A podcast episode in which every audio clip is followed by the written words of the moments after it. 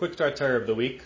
In this week's Parsha, Parshas Devarim, Moshe is chastising the Jewish people and detailing all the different challenges they posed over the years.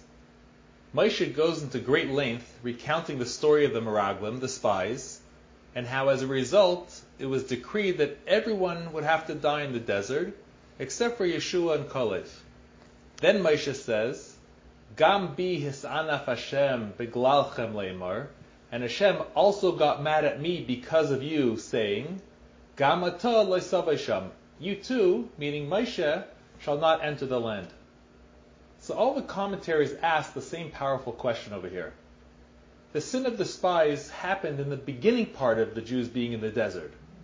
Hashem only decreed that Moshe cannot enter Eretz Yisrael after he hit the rock, which happened after Miriam died, which was at the very end of the 40 years. So why, after Moshe mentions the sin of the Meraglim and the decree that everyone will die out, does he follow that with the decree that he too will die in the Midbar, something that occurred some four decades later? So there are three basic answers that are given. The Ramban and others say that the whole reason Moshe was punished so severely when he hit the rock was because he could have made an even greater miracle for the Jewish people and strengthened their faith in God. So had the Jews been strong in their faith in Hashem, then Moshe's hitting the rock would not have been such a big deal. But, said Moshe, since we see from the story of the spies that you're lacking in your faith in Hashem, therefore, as a result of that, when I hit the rock, your lack of faith exasperated my mistake, and Hashem punished me more severely. The Ohr HaChaim HaKadosh explains that the sin of the spies occurred on Tisha. Hashem said that you are crying now for nothing. I promise you that I'll give you a reason to cry on this day. Now the Gemara tells us that the destruction of the Beis Hamikdash had a silver lining.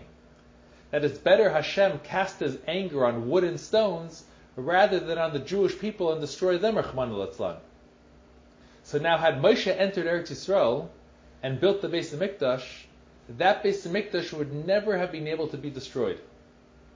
So since the sin of the spies caused that something bad in the future would happen on Tisha B'Av, namely the destruction of the temple, by default, it was immediately decreed that Moshe would have to die in the desert and not be able to build the Beis Hamikdash, thereby saving the Jewish people when that time came. The third answer is brought down in Rashi Pesamim, that both the Medrash and the Zohar say that why did Moshe die in the desert? In order so that all those that died in the Midbar will get up by Tchias Meisim, by the resurrection of the dead. That in the merit of Moshe being there with them, they will all merit Tchias Meisim. That is why Moshe says here that once you sinned by the spies, and it was decreed that you would all need to die in the desert, because of you, meaning for your sake, it was decreed upon me to die in the desert as well, so that you will all get up when Mashiach comes. The takeaway for us is twofold.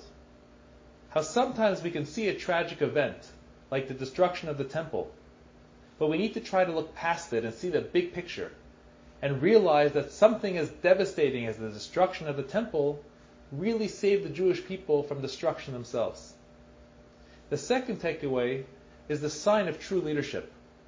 That Moshe Rabbeinu, who yearned to be in Eretz Yisrael, nevertheless died in the Midbar just so that many millennia later he would be able to help others that died there as well to be resurrected.